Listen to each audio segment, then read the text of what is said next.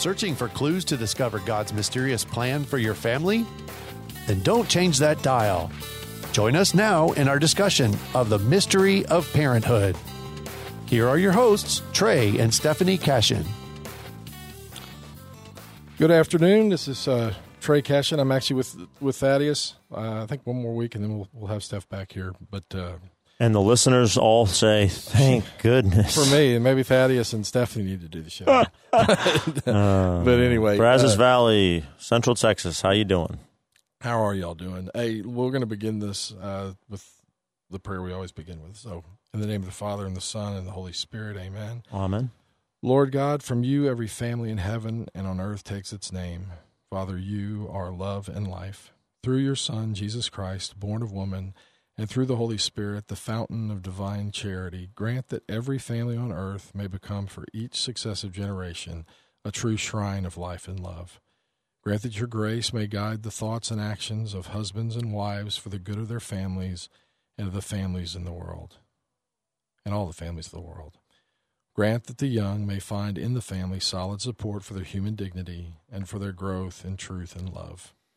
Grant that love, strengthened by the grace of the sacrament of marriage, may prove mightier than all of the weaknesses and trials through which our families sometimes pass. Through the intercession of the Holy Family of Nazareth, grant that the Church may fruitfully carry out her worldwide mission in the family and through the family. We ask this of you, who is life, truth, and love, with the Holy Spirit. I mean, with the Son and the Holy Spirit. Amen. Amen. Holy Family of Nazareth, Pray for us. Saint John Paul II, Pray for us. In the name of the Father and the Son and the Holy Spirit. Amen. Amen. So, did you feel this weekend uh, a certain sense of mystery in your your family that wow, it's a mystery that this kid graduated? I mean, It's hard to believe, you know. I mean, the the um, I was just telling somebody. Well, somebody brought in a baby into the office, a, a person that used to work with me, and uh, a real baby. a real baby, yeah. And so she was, and uh, you know, four months old, four and a half months old, and and she was like, they grew up so fast. I said, you have no idea. Sure. I mean, they they twenty two. He turned twenty two on Friday. Um, he interviewed today for his first, I got you know, real job, full time job. You know, no- So he graduated over the weekend and turned 22. Yeah, 20, turned 22 Friday, graduated Sunday morning. And, First uh, interview. and first interview Tuesday. That's pretty good for work, yeah. Well, we'll see how the interview goes, but but the birthday was coming no matter what, and fortunately he did he did everything he needed to to uh, to graduate. So very proud of him, and um, yeah, you know, it's hard to believe, and we're only a couple years away from another one graduating, and and uh, just keep going. And then I, I just actually just started going through. It looks to me like there will be a graduation either from high school, from college, or from graduate school. God willing, and everything goes on plan, and every all the health and all that. Um, like the next maybe six years in a row. wow. This one, yeah, next year Grayson, the next year Madison from there, and Trevor, the next year the triplets. Anyway, Oh, so Trevor's going to go to graduate school too. yeah, he's going. He's going to get his MBA, working full time if it goes well. And I mean, it's meant for people to work full time. So Yeah, yeah. anyway, so it's a good it's a good thing, but it is it's hard to believe that you're that old. We had some some of Madison's friends over from high school, the, some girls, and they were talking. I know the guys, the the daughter's uh, father pretty well, and just asked how he was, and he said, "Her his hair's all white. You know, he just he's getting old." And I said, "You know, it's funny you say that. I I've been reflecting on the fact that my I remember when I got married." when Stephanie and I got married and going up to visit my parents in the room after to thank them um, on the way out to thank them. No, it was I moved the night before. It might have been Friday night. I don't remember, but at some point going up and thanking them and, and just thinking to myself, man, they're old. Well, they're five years younger than I am right now. So, so I said, I was telling these girls, I said, Wow. man, your perspective changes quite a bit, you know, Sure. as time goes by. So, Sure. uh, it's a mystery for sure. But uh, but I'm I'm like I said, grateful that, that I made it here and, that- Mhm. and that he's he's done as well as he has. hmm It's in God's hands now. So anyway, but we're So we've done One. one, holy and Catholic family, and now today it's apostolic. apostolic. Uh, yeah, and, and I think I think apostolic is um I think it's important. I think it's probably of all of them the most challenging Mm-hmm. because of what it means, and and that's what we're going to talk about how how we do that, and kind of point specifically to to um to three things that the church really it's really it's four two together that the church um calls all of the laity to do, but certainly within the family, within the domestic church, it points us kind of in the direction of, in general, what we should do. And then we're going to talk specifically how that would look differently by necessity um, from family to family. Um, because it's important for each of us to know we can all have the same mission. It's kind of like holiness in, in a sense. We're all called to the same holiness um, but how that holiness plays itself out, how it looks from person to person, actually will look different. Um, the more united we are with God, the more we're united to the Holy of Holies, to the one who is holiness himself, the more we become holy. And when we become holy, um, we become more ourselves, which means that we're different from everybody else. That's the great thing about the church. Every every saint is actually not like a bunch of you know we cut out pictures and they all look the same they're actually radically different from one another that's the beauty of it it's funny that you know the, the the flip side of that the evil side of that if you look at people who disfigure themselves or do do whatever whatever else with with with them to try to be against the grain they actually end up looking more and more like the people that they're around there, there's Yeah. less less difference so God's one of variety. God's one of amazingness. God's one that that wants every flower to be fully as beautiful as it's meant to be, so to speak. To use um, Saint Therese of Lisieux's kind of image of uh, as being the little flower, but um, but each different in their own way, and that's the same way with this. Um, Yeah, I was. Um, I'm probably the most intrigued about about this aspect, uh, apostolic. Because when you when you hear apostolic in the creed, you think, okay, it's apostolic succession. It's the yeah, it's the patrimony of the church going all the way back to the apostles and and, and the foundation. so what now?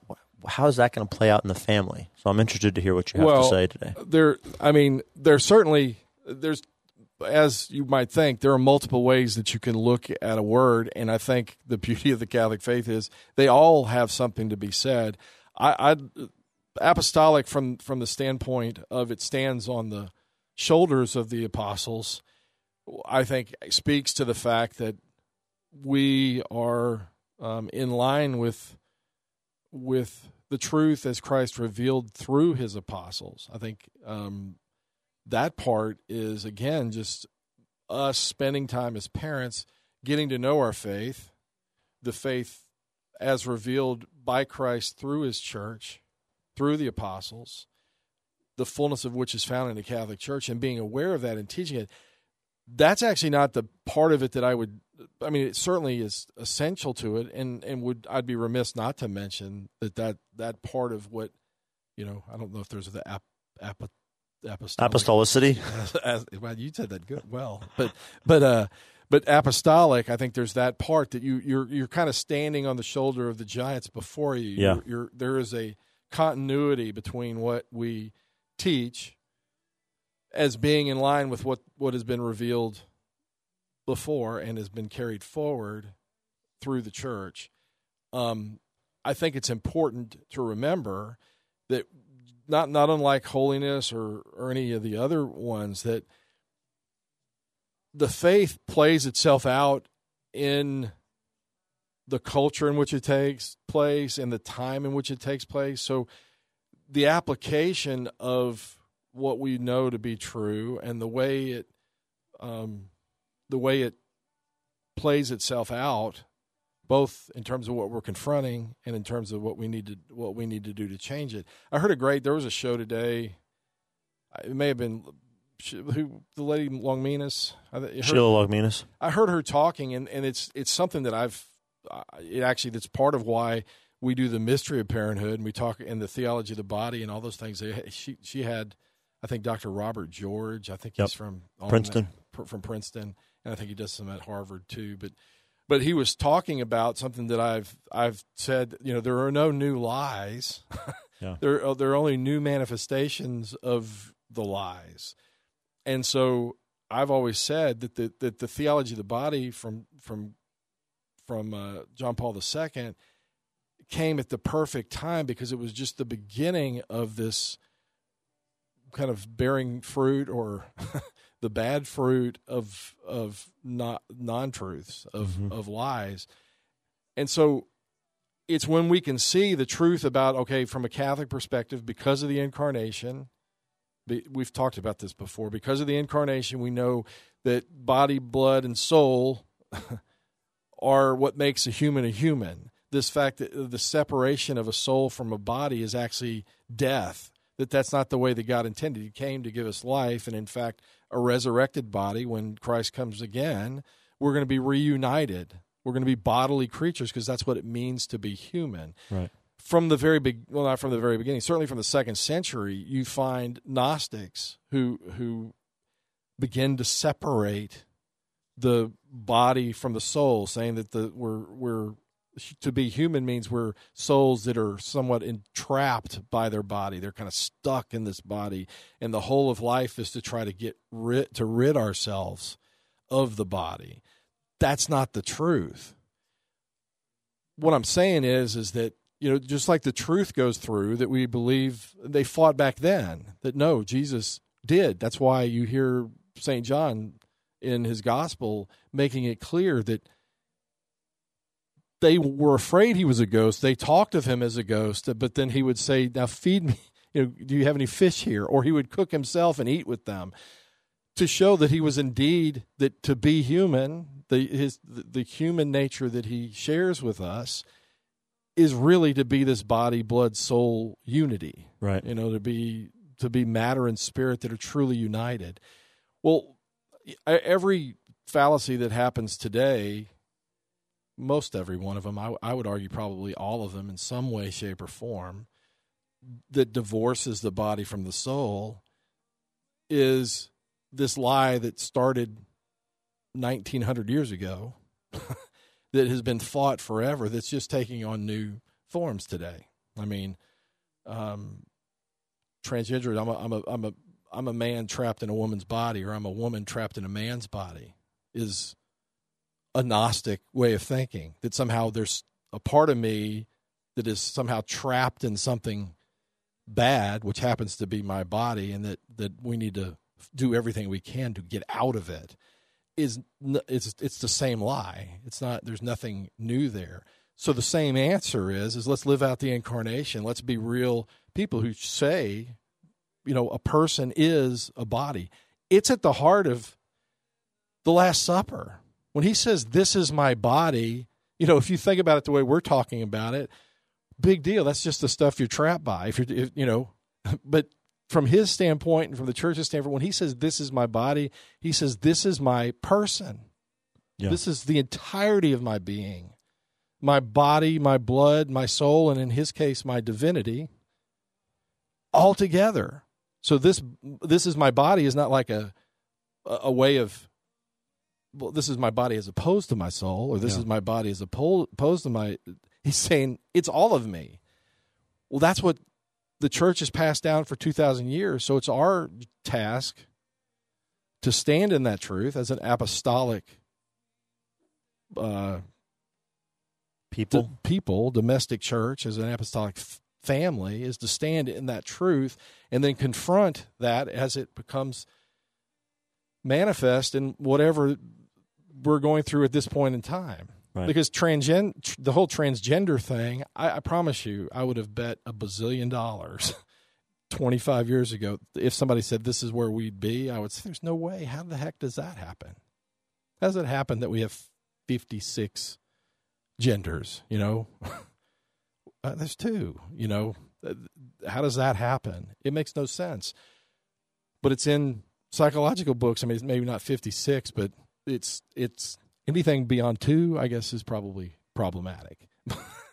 but my point is is that to be apostolic means we stand on the truth, we recognize the history of what's going on, we can see even the lies from the past because we're standing again in the truth, and then we can recognize that there's I mean the devil's not creative. I mean, he can't even create new lies. All he can do is take old lies, which are always shots at the truth. You know, shots. The body's really nothing. The body's something we need to get rid of. So when Jesus says, "This is my body," he means nothing. That's that's what the devil's saying. Um, we as Catholics have to fight against that and say that our bodies are. We as bodies make us human. That's what it means to be human. And only because of sin, death comes into it, and death is actually the separation of the two things that are meant to be for together forever, and they eventually will be unified at that point. But anyway, so to be apostolic does mean that, and that's really that that's really important. And I don't I, I don't really want to spend a whole lot more time on it because I think there's another side of apostolic that that and I think even in the creed people may not hear this to be to be apostolic means to be sent it's it, the the word apostle means to be sent you know, at the end of the the mass, I point out, you know, at the end of the mass, ita missa est, it is sent. What is sent? The body of Christ is sent out into the world. You know, the, the, the last, you know, go. What is it? What, what is, I'm not a deacon, but I mean, we usually at the end of the mass, it's you know, go and live the gospel or preach the gospel with your lives or something like that. It means go out into this world and and that's a sense that I think, unfortunately, Catholics have have tended to lose. We stand on the fact that we have apostolic succession, and we should. That's not. This is. I'm not diminishing that. That we should stand and recognize that we have the fullness of truth, and we even have even the ability historically to look back and see the fullness of all the lies that have attacked it, and say, okay, that's really nothing new. We're just a. It's just being applied in a different thing today in 2017, but it's the same fundamental problem. It it it, it goes against this truth. Really important. But the next thing is is we have to be a church that is mission directed. We have to be a church that is going out, which means that we as a family have to be a family that is going out. Mm. And is sent into this world to preach the gospel, to carry forward that. And that's I, I you know, we can get comfortable in the in the in the oneness and the in holiness and one holy Catholic in all of that.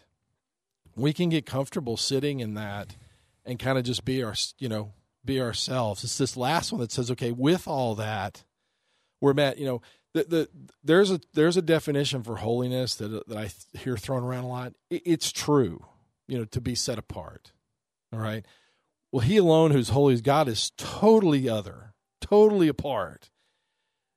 I think a lot of people choose to say holiness to be set apart means that we need to set ourselves apart. In fact, I think that's what the Pharisees would say. We we need to set ourselves apart. We don't need to be in and among the sinners because we're holy. Right.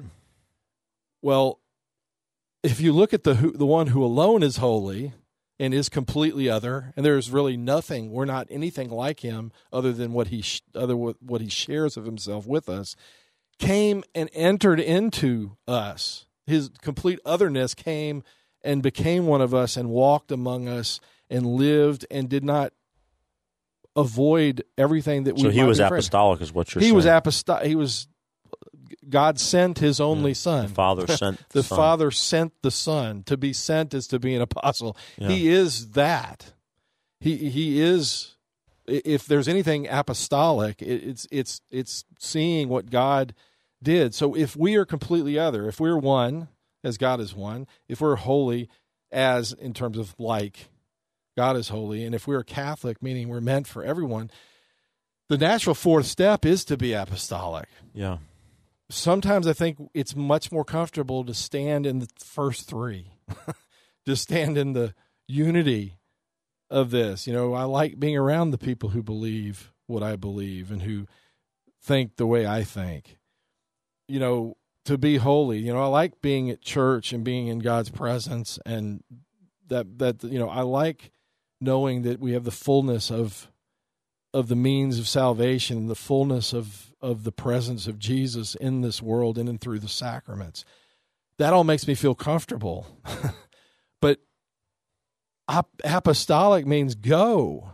I mean, it's the Great Commission. It's the last thing Jesus says. So, not unlike he says, As the Father sent me, so I send you. Yeah. So I make you apostles. Yeah.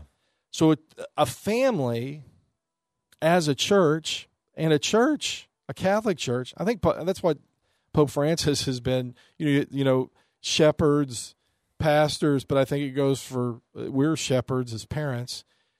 It goes for us as well, you know, need to have the smell of the sheep. you know, meaning it's real easy to kind of say, I need to stand off, I need to be set apart, and to stand in that definition of holiness. Mm-hmm. But the holiness who is God has given us the example of, I send you now. And we have to, in multiple ways, as a family, say we're sending, but we also have to recognize that we are forming our children as parents. And this is an important point. Our job is to send them into the world. Our job is to prepare them and lay the groundwork. Jesus did it in three years with his apostles and with the help of the Holy Spirit.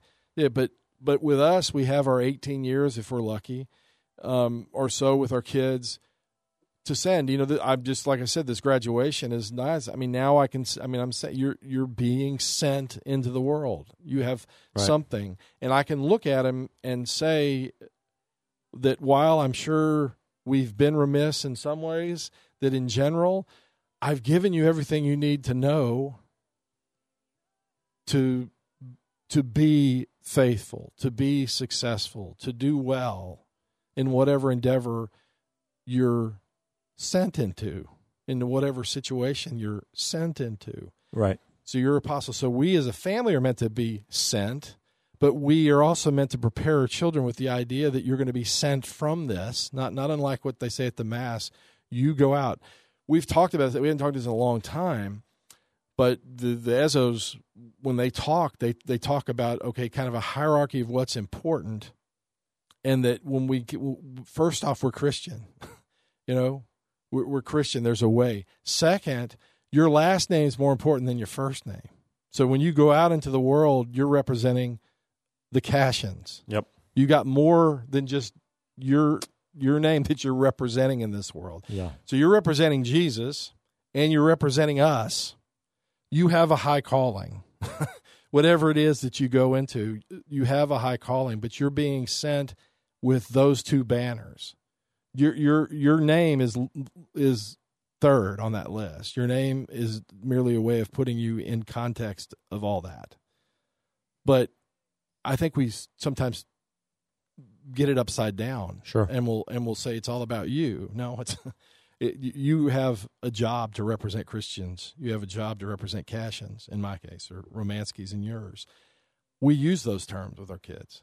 I mean, we we say you're representing us. Mm-hmm. So it's important how you behave. It's important how you interact with people. It's important what you say and do. Not just to make us look good, but that other people might see Jesus through you. That they might see me, your father, through you. That's what being sent is to bring something out there. So I don't know if that is what you were thinking, but that but yeah. but how does that how does that how that plays itself out? Um I mean I've got it here. So the the chief task it says, you know, to be sent is we have to receive God's truth and grace. That's kind of his holiness, his revelation, and then we have to go out into the world and do the best that we can to accomplish three objectives that the church fathers of Vatican II have given to the laity.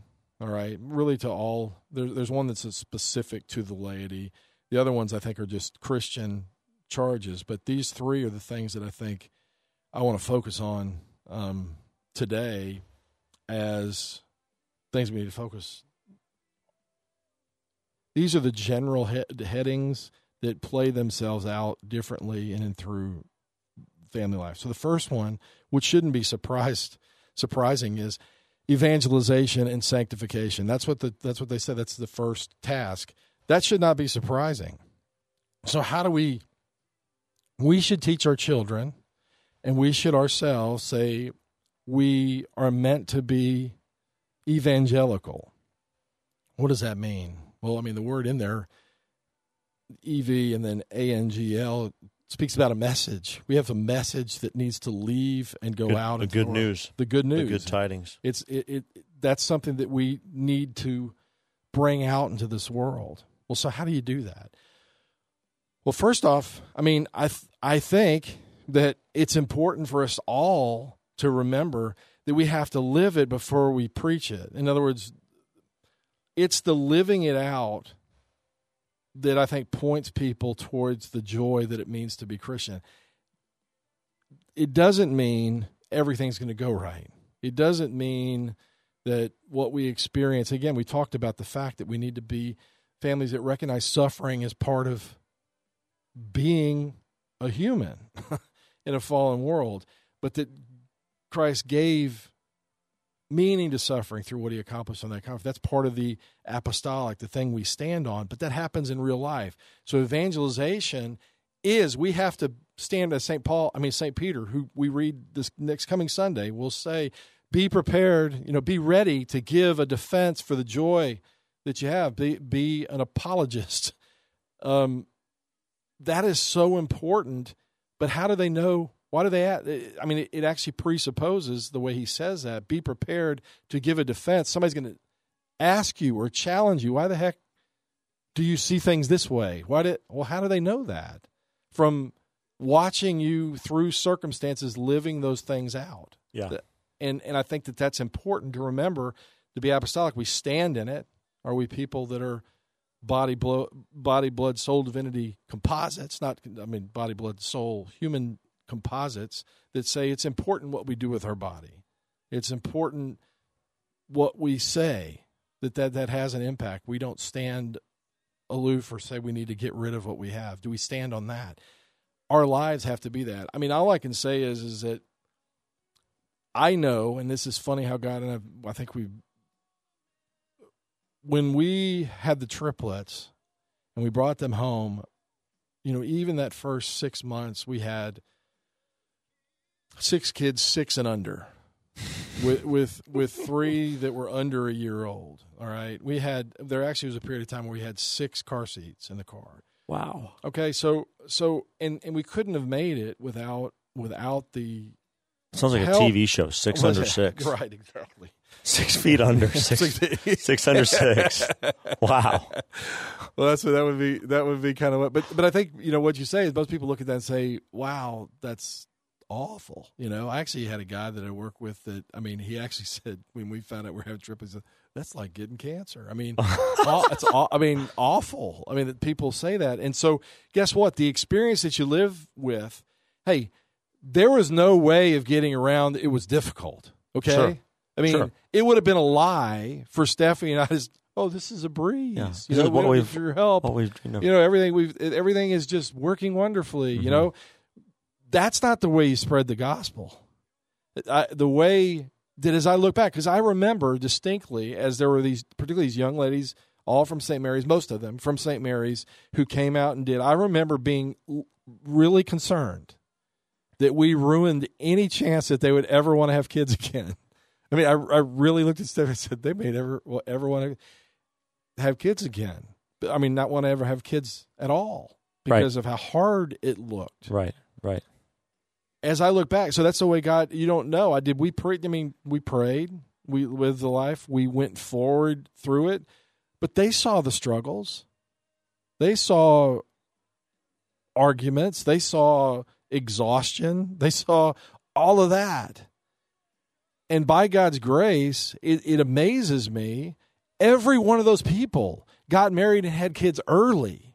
Right. You know, every one of those people, uh, many of those people had at least as many or on track to have at least as many as the six that we had. Right. Wow. Always under the threat of triplets. You know, I mean, and I can't explain that other than we tend to think that this is the way you make it attractive. This is the way, and, th- and this is the way you scare people away.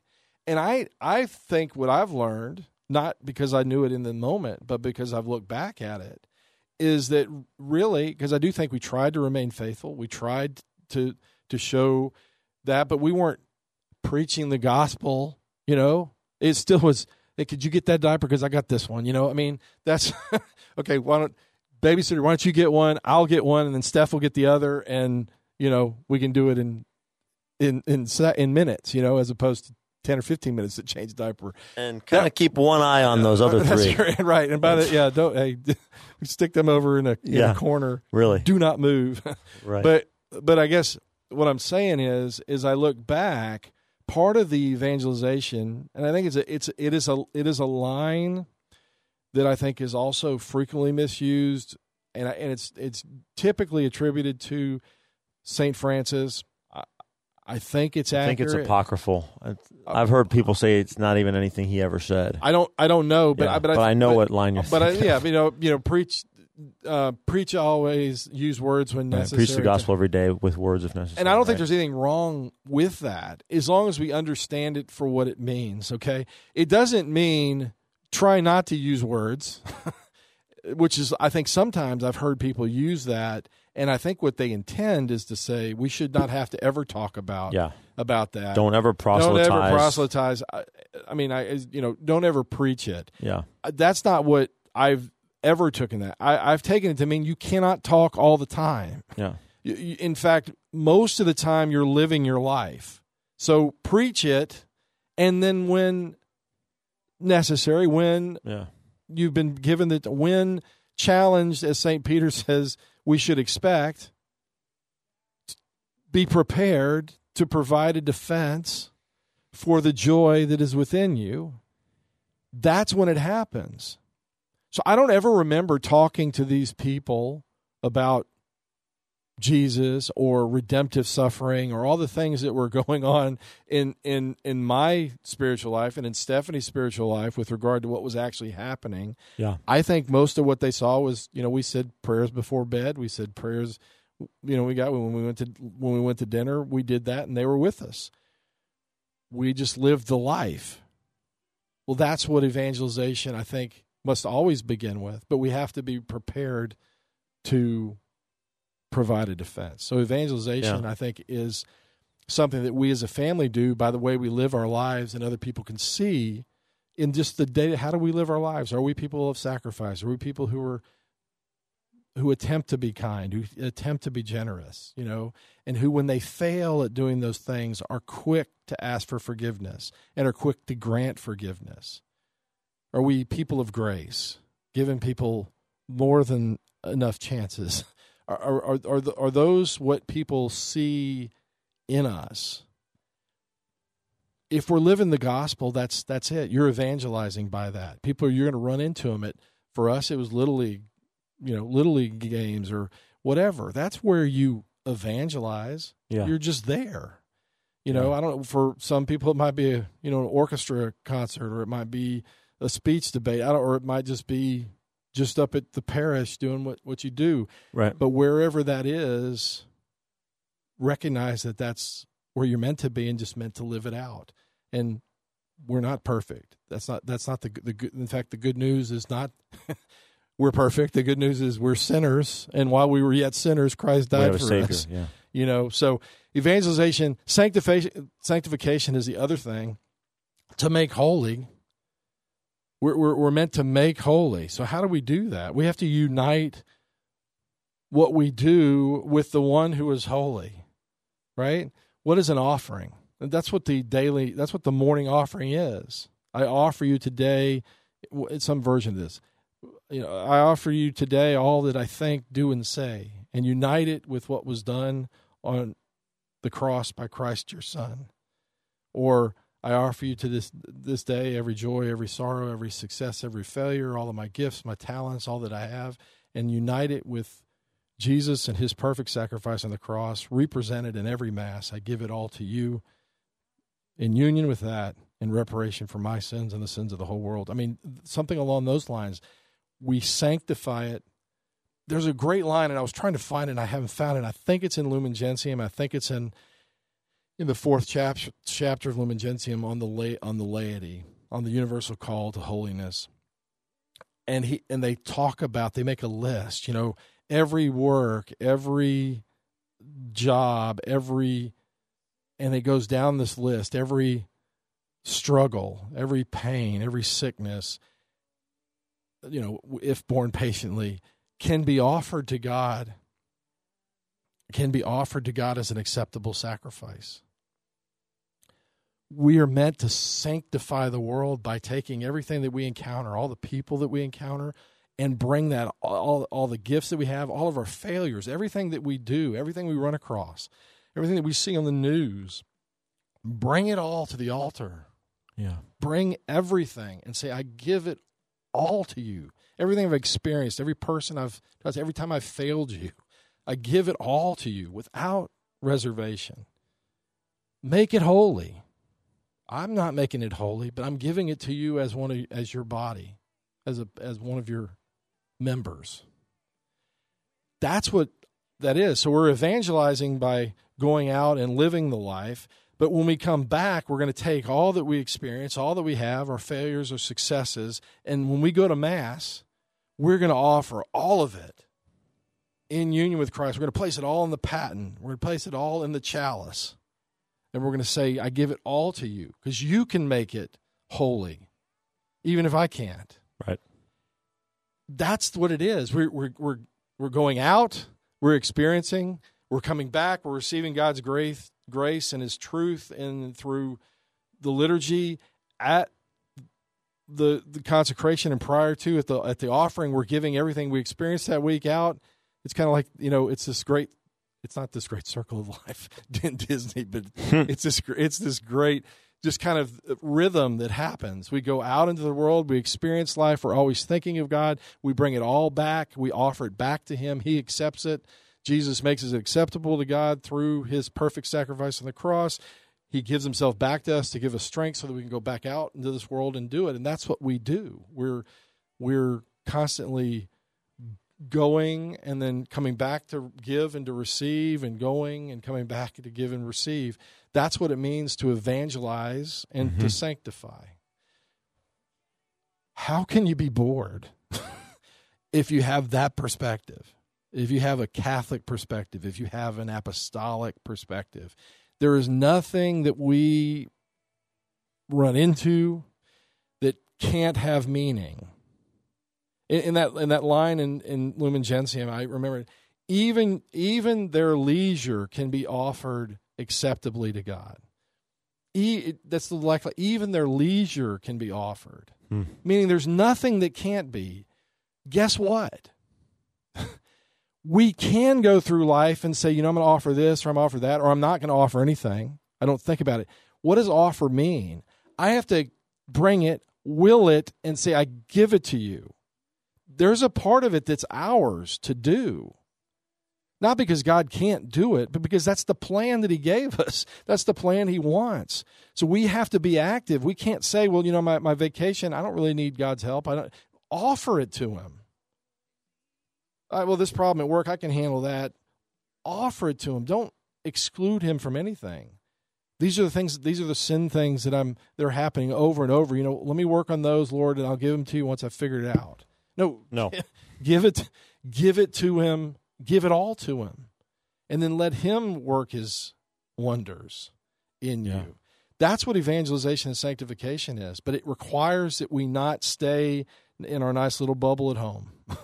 it requires that we actually interact with people who we may or may not like, who we may or may not agree with, but we have to go out. And then we have to come back, bring it back to the Mass, and then receive what we need, go back out. I mean, it's a great. Is there a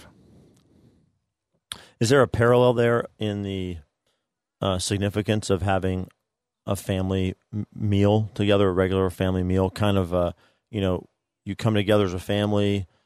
Absolutely. The children get fed physically, but they get fed spiritually and, and intellectually, intellectually, by the by the, the parents and they have a chance to reflect on that and then they go out they bring that back out into the world come back talk Well, so, to the know, parents about what yeah, their day has been like. Yeah, Get- that's I mean Stephanie eh, the meal or the gospel meeting is Stephanie you Yeah. know, get on the same page people yeah, that that's gospel for for Stephanie. I think it it actually mirrors exactly in a mysterious way in a as a visible sign what the church is meant to do. We come together, what's what's going on, we bring everything to the table so to speak and then we marching orders strengthened, Right. encouraged, challenged, whatever and then we go out. yeah. And then we go back Like there, the- there needs to, and there needs to be that aspect of of the uh, the parents preaching absolutely to the kids at at the dinner table about one topic and another. It's the same. So I mean, find again as we've talked, find things that they're in. So I was just talking before this, and I'm not again, I'm not recommending the show. I haven't watched it, but I've I allowed my older kids to watch to watch it. Thirteen Reasons Why. It's the hot. How do you evangelize your kids? It's something that they're like. It's really well done. It's very dark, and they and they know it. They're talking to me about it. So I found an article by Christopher West on the theology of the body inside of, inside of that, and he talks about those people. So all I did was is say, "Hey, y'all know Christopher West, pretty cool. Know y'all like this show. What do you think about what he says? You know, Th- that it can be that simple. Yeah, It- what happens? I have to listen to them and I say, "Oh, you shouldn't be watching that. That's a bad thing to watch. You're a bad person for watching, and everybody watches it is going to hell." You know, you break down any chance of being able to reach them at that point. You have to engage them in what what they're finding and what's going on with their own kids, and if you can find something. And nowadays, the beauty of you know and the curse of the internet and other things is get on good things, and when they when they send out something, you say, "Wow, this is something." forwarded it to all of them. I mean, the first response was, "Dang!" exclamation point. Did you read that? Question mark. I said, "Hey, we need to check out the video he did that's on it." There's a video question mark. When can we watch? That's a 16-year-old. All right? We're going to talk about real stuff at that point. Not just real stuff in terms of like a show that they want, but actually real issues mm-hmm. you know, a lot of 16 year olds, I mean, if you, if I approach the same problem in a confrontational way, if I approach the same problem, so we got to be looking at that. So how does that happen? We got to welcome them in. We got to draw them in. Not, not, not like in a, I'm sneaky getting No, no, no. but, but recognizing them for who they are. I- Now, at least with one of them, I've got a, I, I've got an opening. He wants to talk about it. And so we can talk about this human sexuality issues there, suicide. There's all kinds of issues with that. Again, not recommending the show for though, but if you did, do, if you do do it, or if you know any kids that are watching it, I'd recommend going to find Christopher West and then maybe read it and then share it with them and see what they say. Instead of saying, "Hey, you listen, you see what he says here?" No, what do you think about it? You know. Anyway, so evangelization, sanctification. Number two, I know we're we're getting late. Is renewal of the temporal order, which is the as the church says is the distinctive task of the lay faithful. Now, renewal of the temporal order means the stuff that's the day to day, the autonomous, uh, the autonomous stuff that's just part of the secular world. It's Yeah. part of time. Yeah. It's not. It doesn't belong. It doesn't belong in the church per se. You know how do you how do you run a business? Right. You know how do you make a widget? You know how do you how do you become more efficient in this? That's not a that's not necessarily a it can be offered right as a as that, but it's not. It's something that we go into the temporal the land of time That's all secular means, I believe. It's just yeah, of this time. of this time. It's it's it's renewing it. You know, the, the Romans twelve to you know renew your mind. Do not be conformed to this world, but be transformed Right. by the renewal of your mind. be in the world, but not of it. Right, be in the world, not of it. Be somebody who's looking and who's called. We're called to be excellent as Catholics. We should be the best at what we do. We we really should. This is a family. What is a parent? I always told my, you're cash in. You're supposed to be good at whatever it is that you do, Right. or at least you're supposed to be the one who puts forth the effort, who attempts to do all that they can do. You may not be the best because there's other people that are more talented, but you should be known for being one who works hard. Why? Because we work for Jesus. We don't work for the same thing that other people do. All right, we work for Him. We work for the Father. And so, renewal of the temporal order is if we see something and figure out how how's a better way to do this, because we recognize our dignity, we recognize the dignity of others, we can go out and renew the temporal mm-hmm. order. And I think that also is part of um, having an ethical sense. Absol- so we're gonna absolutely we're gonna look for better ways to do things. We're gonna be a part of of innovation and, and, material and, progress, but we're not going to do that at any cost. We're going to be right, people and, of of ethical uh, and if boundaries. the status quo is not okay, then we challenge the status quo. Uh, we we we don't accept or cower because of what somebody else has imposed because we might lose our job or lose whatever we we do everything we can to say we need to renew the order. So if we see something that's inju- unjust then we should be willing to challenge it. That's part of renewing it because we're confronting what does it mean to renew? Renew means there was a time when it was meant when it was right and now we've got to go to renew it which means what? We need to point out here are some things that need to be changed and provide here are some ways that we can change it and be part of not only the the uh, challenge of it not only the conviction but also the renewal right and so we should be people who people recognize this. hey they'll challenge they're not going to give you the answer you want just because you want it but they're also not just going to challenge you and leave it there. They're going to say, here's a better way that we might ought to do this. That's what it means to renew the temporal order. I mean, we we are meant to bring God's light to this world. Um, and then you know, I think the last one. So the first one's we're lumping evangelization and sanctification of the world in that one. The second one is renewal of the temporal order, which is the distinctive task because that that's where it happens. It happens that happens in work. That happens at school. That happens in the on the playground. It happens on the golf course. I mean, all those things are just things that happen in time, part of just what the day to day offers, right? We make that distinction, meaning that, that we're meant to renew it. Not to say it's somehow separate, because if we go back to evangelization and sanctification, we should bring all that back to God in and through the liturgy, right? I mean, we should be bringing that back. So it's separate in in right. that everybody participates equally, and there's and we can bring something to it. We should be the best scientists. We should be the best bankers, the best professors, the best whatever at what we do, the best that we can, because we're working for God. So those two things. And then the last one is really two together, which, which is charitable works and social aid. We are this last one I think of Matthew 25. When you were hungry, you fed me. When when when I was hungry, you fed me. When I was thirsty, you gave me to drink. You know, we are meant to be people who see in the poor, who see in the sick, who see in that who have the eyes of faith to recognize that Jesus is there. That we take seriously Matthew 25 and that last judgment and that we do it. And as Pope Francis, I think, is I, I think he's talking about all these things, but he's really pointing to charitable works and social aid as being something that we should not leave the poor alone. We should not just just dismiss them or avoid them.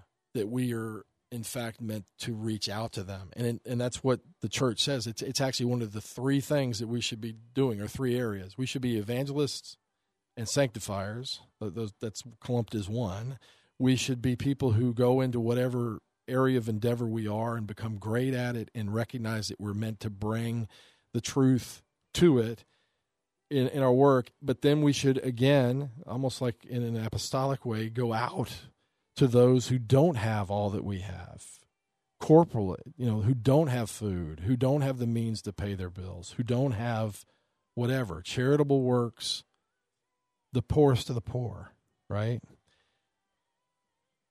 I think if you break that down as a as a as a family and say, I mean, what can we be doing to evangelizing and sanctifying the world?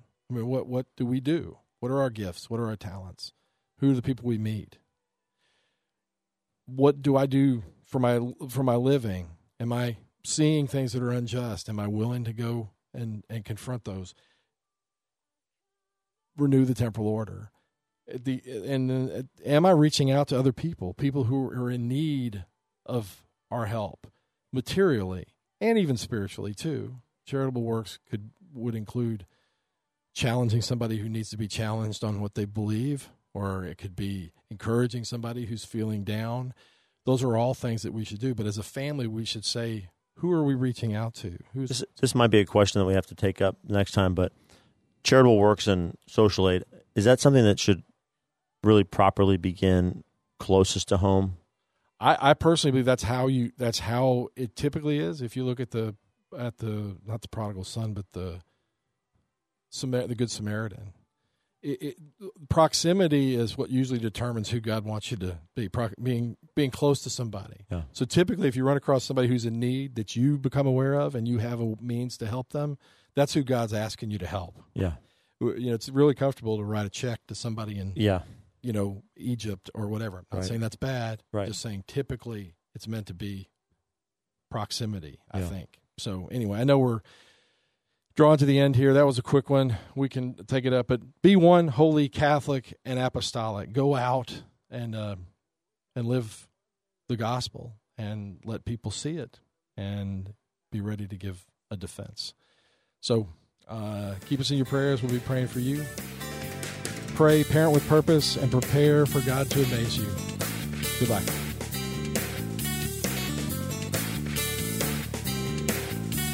Thank you for listening to this local production of Red Sea Catholic Radio. Tune in next week at the same time to hear Trey and Stephanie Cashin share more on the mystery of parenthood.